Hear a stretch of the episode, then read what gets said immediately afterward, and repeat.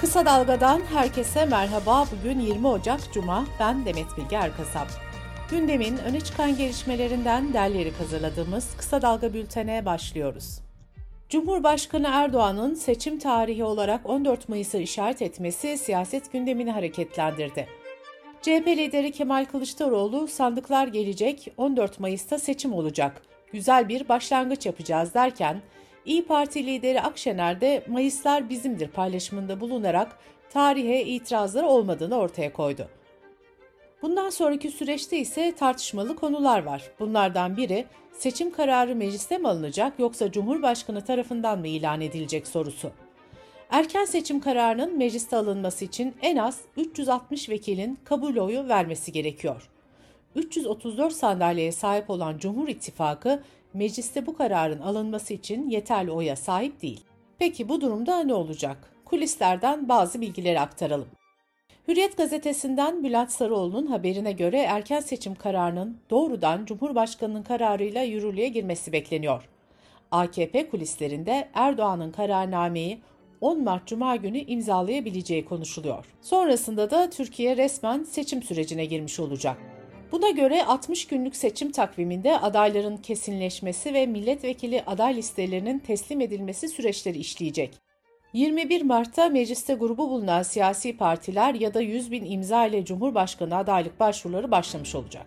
22 Mart'ta ise seçmen listeleri askıya çıkarılacak. 2 Nisan'da Cumhurbaşkanı kesin aday listesi yayınlanacak. 27 Nisan tarihinde gümrük kapılarında ve yurt dışında oy verme işlemleri başlayacak. Türkiye'de ise sandıklar 14 Mayıs pazar günü kurulacak. Seçim sürecinin belirsiz ve tartışmalı konularından biri de Cumhurbaşkanı Erdoğan'ın yeniden aday olup olamayacağı. Meclis Başkanı Mustafa Şentop adaylıkla ilgili hiçbir tereddüt yok demişti. Adalet Bakanı Bekir Bozdağ'dan da dün benzer bir açıklama geldi. Bakan Bozdağ şunları söyledi. Cumhurbaşkanımızın adaylığı anayasal hakkıdır. Önünde hiçbir engel yoktur. Böyle hukuk uydurma yerine herkes seçime çalışsın, meydanda rekabetimizi yapalım. Muhalefet ve kimi hukukçular buna itiraz ediyor. Deva Partisi Genel Başkanı Ali Babacan konuyla ilgili şunları söyledi. Partimizdeki hukukçuların tamamı Erdoğan'ın ikinci dönemi olduğunu ve üçüncü kez aday olamayacağını söylüyor. Üçüncü kez aday olması ancak ve ancak meclisin erken seçim kararı almasıyla mümkün. Türkiye İşçi Partisi milletvekili Sera Kadigil'in görüşleri de şöyle. Erdoğan kendi kendine alacağı bir seçim kararıyla üçüncü kez Cumhurbaşkanı adayı olamaz. Sistem değişti yanıtı hukuki bir yorum değil, siyasi bir kıvırmadır. Cumhuriyet gazetesi ise Erdoğan'ın adaylığı konusunu hukukçulara sordu. Bazı görüşler şöyle. Yargıtay Onursal Cumhuriyet Başsavcısı Sabih Kanadoğlu şunları söyledi. Anayasa erken seçim kararı almazsa aday olamaz diyor. Yoruma açık bir madde değil. İstanbul Barosu'nun eski başkanlarından Avukat Turgut Kazan'ın değerlendirmesi de şu şekilde. Cumhurbaşkanı Erdoğan iki kez seçildi. Bir daha seçilemez. Bunun tek istisnası var erken seçim. O da meclis tarafından erken seçim kararı alınırsa geçerli olur. 29 Ekim Kadınları Derneği Başkanı Avukat Şenal Sarıhan da bu konuda her şey net açık. Erdoğan'ın yeniden aday olması mümkün değil, tersi anayasa ihlali olur diye konuşuyor. Türk Hukuku Kurumu Başkanı Nail Gürman'ın görüşleri de şöyle. Cumhurbaşkanının fesih yetkisi var. Ancak fesih olursa üçüncü kez ki onlar ikinci kez diyor aday olamaz. Eğer meclis seçim iradesini kullanır ve erken seçime giderse o zaman aday olabilir. Diğer türlüsü mümkün değil.'' Agos gazetesi genel yayın yönetmeni Hrant Dink katledilişinin 16. yıl dönümünde anıldı. Yüzlerce kişi ellerinde Ermenice, Kürtçe ve Türkçe Hrant için, adalet için ve hepimiz Hrant'ız, hepimiz Ermeniyiz yazılı dövizlerle Hrant Dink'in katledildiği yerde bir araya geldi. Şişli'deki Sebat Apartmanı'nın önünde buluşanlar Dink'in öldürüldüğü noktaya kırmızı karanfil bırakarak mum yaktı. Anma törenine katılanlar faşizme inat, kardeşimsin Hrant sloganları attı. Törende konuşan yönetmen Emin Alper şunları söyledi. İnsanlığın hikayesini değiştirmek zorundayız çünkü biz Hrant'a söz verdik. Sömürüye, ayrımcılığa dayanan bu sistemi biz yaratmadık ama bunu değiştirebiliriz. Hrant'a verdiğimiz sözü hatırlamak için buradayız. Tarih yazan kalemleri katillerin elinden almak için buradayız. Muhalefet ve yaşam savunucularının Uludağ'ın ranta açılıp tahrip edileceği gerekçesiyle karşı çıktığı Uludağ alanı hakkında kanun teklifi AKP ve MHP oylarıyla mecliste kabul edildi. Teklife göre ulaşım, giriş kontrolü, alan güvenliğinin sağlanması, parklarına ve ziyaretçi merkezlerine ödenecek ücretlerle Uludağ'dan faydalanma koşullarına yönelik esaslar Uludağ Alan Başkanlığınca belirlenecek. Kısa Dalga Bülten'de sırada ekonomi haberleri var. Merkez Bankası yılın ilk faiz kararını dün açıkladı. Para Politikası Kurulu beklentiler doğrultusunda faizi %9'da sabit tuttu. Kurul 2022 yılının son toplantısını gerçekleştirdiği Aralık ayında da faizde değişikliğe gitmemişti. Et ve süt fiyatlarındaki artış ve yaklaşan Ramazan ayı öncesinde fiyat istikrarı için yeni bir karar alındı. Et ve Süt Kurumu'na piyasayı düzenlemesi için yetki verildi.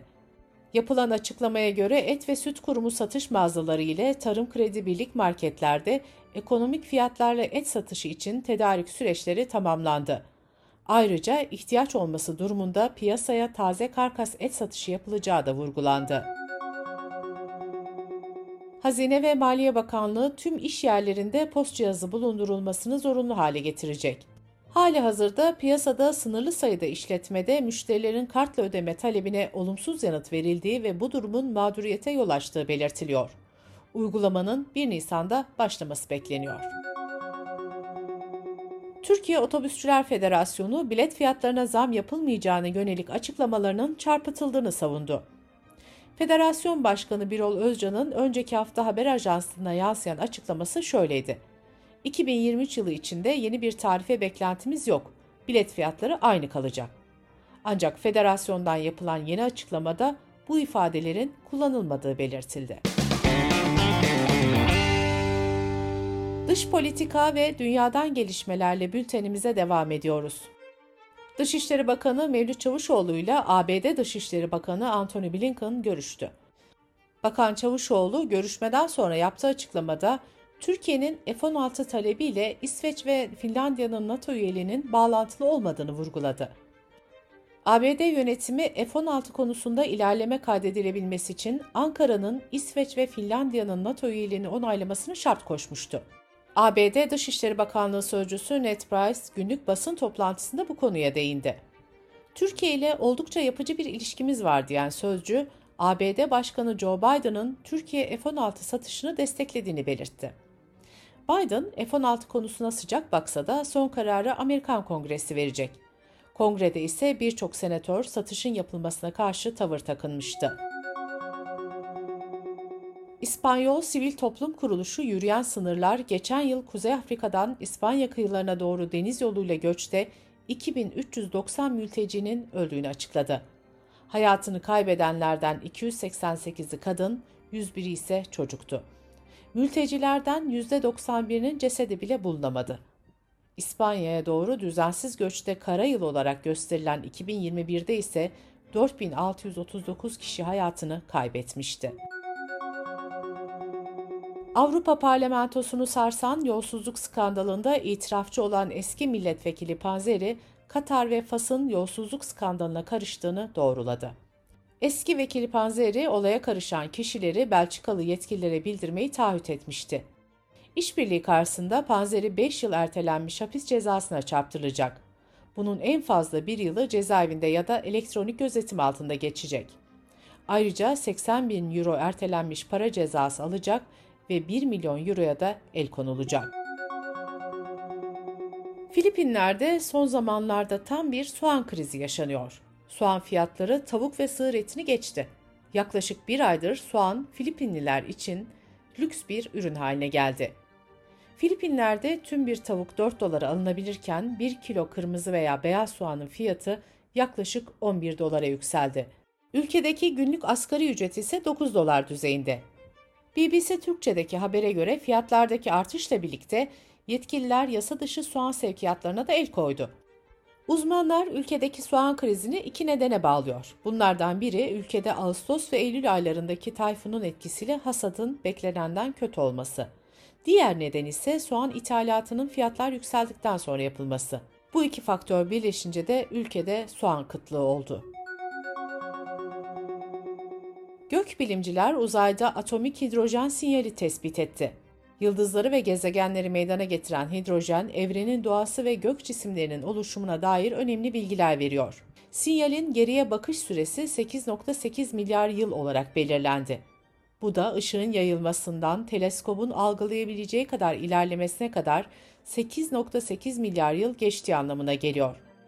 Araştırmacılar bu türden gözlemler sayesinde evrenin ilk zamanlarına dair önemli bilgiler elde ediyor. Zira bu ışık sinyali yayılmaya başladığında evren yalnızca 5 milyar yaşındaydı. Bültenimizi kısa dalgadan bir öneriyle bitiriyoruz. Eşit Haklar İçin İzleme Derneği ve Kısa Dalga İşbirliği'nde hazırlanan Yasaksız Meydan'ın bu haftaki konuğu Disk Hukuk Dairesi Müdürü Necdet Okcan. Okcan, Anayasa Mahkemesi'nin Disk'in Taksim Meydanı'nda 1 Mayıs 2016 kutlamasına yönelik kararını yorumluyor. Yasaksız Meydanı kısa dalga.net adresimizden ve podcast platformlarından dinleyebilirsiniz. Gözünüz kulağınız bizde olsun. Kısa Dalga Medya.